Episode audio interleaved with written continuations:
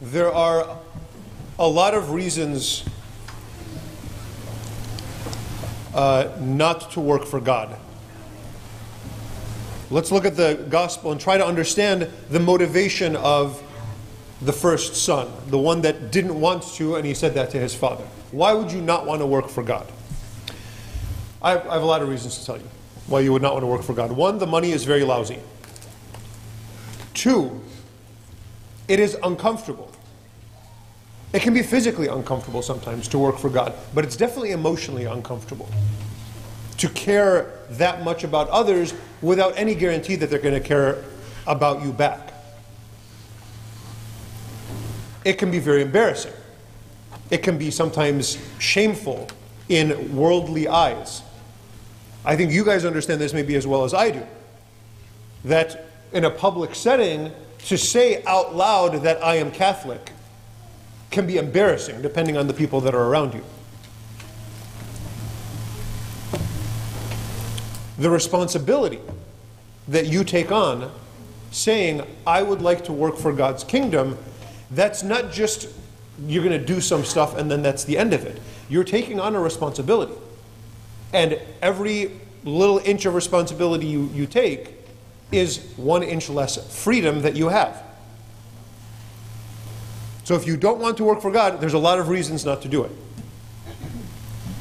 And if you want money or comfort or glory or freedom, working for the kingdom of God is not a good idea.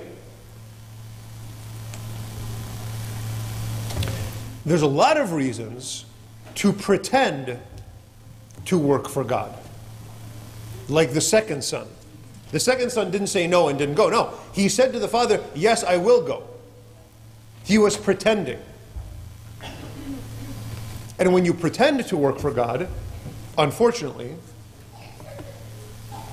the money's actually quite good, I think. There's a lot of people that make a lot of money selling a product, and that product is the gospel. And when you pretend to work for God, if you manipulate it in the right way, you can get really rich. You can have a very comfortable life if you pretend to work for God. because when you have a lot of money, you can have a fancy house, you can relax. It's not a lot of work. Just give an emotional speech once in a while, say Jesus a couple of times. I don't know, pretend to get really emotional, and people will just, oh my gosh, open their wallets, give you whatever they want, and then you're done, you can go home and rest. And you can get a lot of glory because when you pretend to work for God, you can just talk to the people that are going to agree with you. And you can just tell them whatever they want to hear. And again, you just say Jesus a couple times. And they'll love you and they'll praise you and they'll say, Oh, you're so great and you're so holy. There's a lot of glory to be had in pretending to work for God.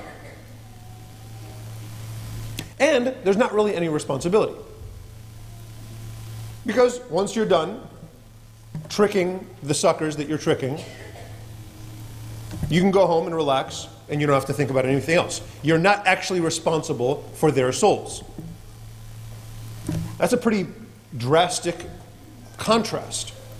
On the one hand, not much money, a lot of discomfort, a lot of shame, and a lot of responsibility, bearing the burdens of the people that you care about and that you're taking care of.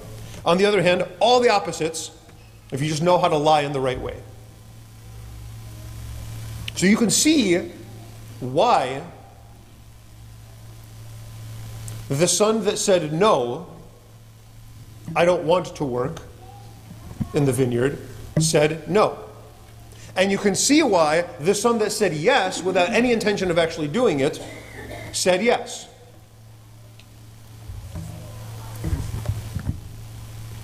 What's the problem with pretending to work for God? When you pretend, you are alone.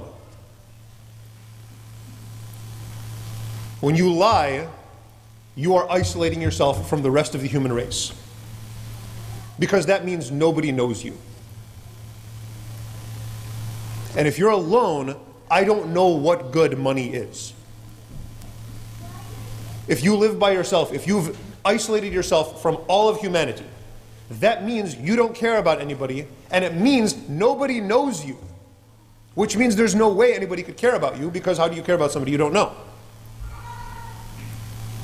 So that pretending is not off to a good start.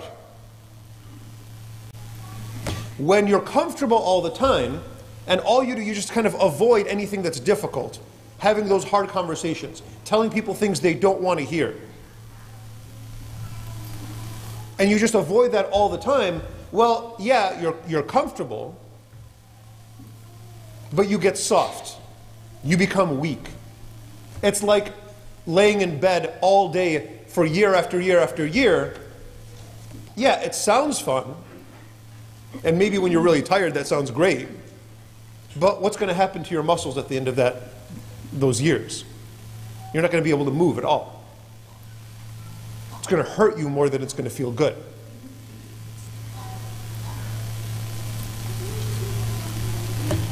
What about getting compliments and glory based on pretending? Well, you know it's a lie. And yeah, maybe for a second it feels good to, for people to say nice things about you, but you know, you know very well that the person that they're talking about doesn't exist. And in your heart, there's no joy you can take from that. And to live a life with total freedom, that doesn't exist. There's no such thing. If you live a life with no responsibilities, and responsibilities can be crippling. And if you just avoid, I just don't want any, I don't want to be responsible for anything. I want my freedom.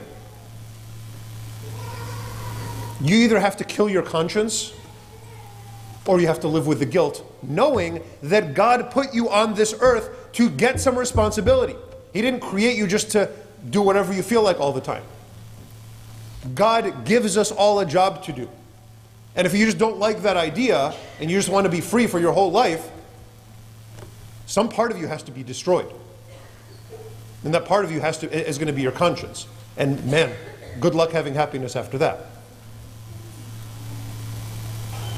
So, pretending might look good on the surface, but that second son's end was actually pretty, pretty tragic. Even the end of that day, much less his life if you live a life like that. What do you get out of repenting the way the first son did? So, the first son, one thing that I think we can admire from him, even from the start, even before he repented and went, went into the field, he at least was honest being honest about being lazy is way better than pretending. At least be honest with yourself. Why? Well, because that allowed him to, to, to repent, to change his mind. It says afterward he changed his mind and he went and worked in the vineyard. What do you get out of that? Well, you go out the vineyard, you don't get money, but you get some sunshine. You get to be out in the world. That's actually probably a more joyful way to live than sitting by yourself. You don't get physical comfort, it's actually quite uncomfortable. But you get some muscles, you get some toughness, you get some strength, and that actually feels pretty good after a while. You don't get glory, but you do get a relationship with the Father. You get the love of God in your heart. And you get other people knowing you for who you are and caring about you. And maybe it's not going to be as many people, but they're going to be real friends. And maybe it's not going to be all compliments, but the compliments that you get are going to be true. And you don't get freedom, but freedom's an illusion anyway. You get citizenship. You get to be a member of the kingdom of God. And being a member of the kingdom of God, and especially being a worker for the kingdom of God, means you lose your absolute freedom and you get a lot of responsibility, but you're part of something larger. And you're not by yourself, you're not isolated. Brothers and sisters, you're all here today because you're supposed to be, we're all supposed to be, working for the kingdom of God. Some of us, and maybe all of us sometimes, pretend. Put all of the pretense aside. Let's be real. And let's be together here for real. And let's be uh, members and workers for the kingdom of God as we receive the Eucharist. Let us receive Him with sincerity and with truth so that He can give us the strength to go and spread His kingdom. Amen.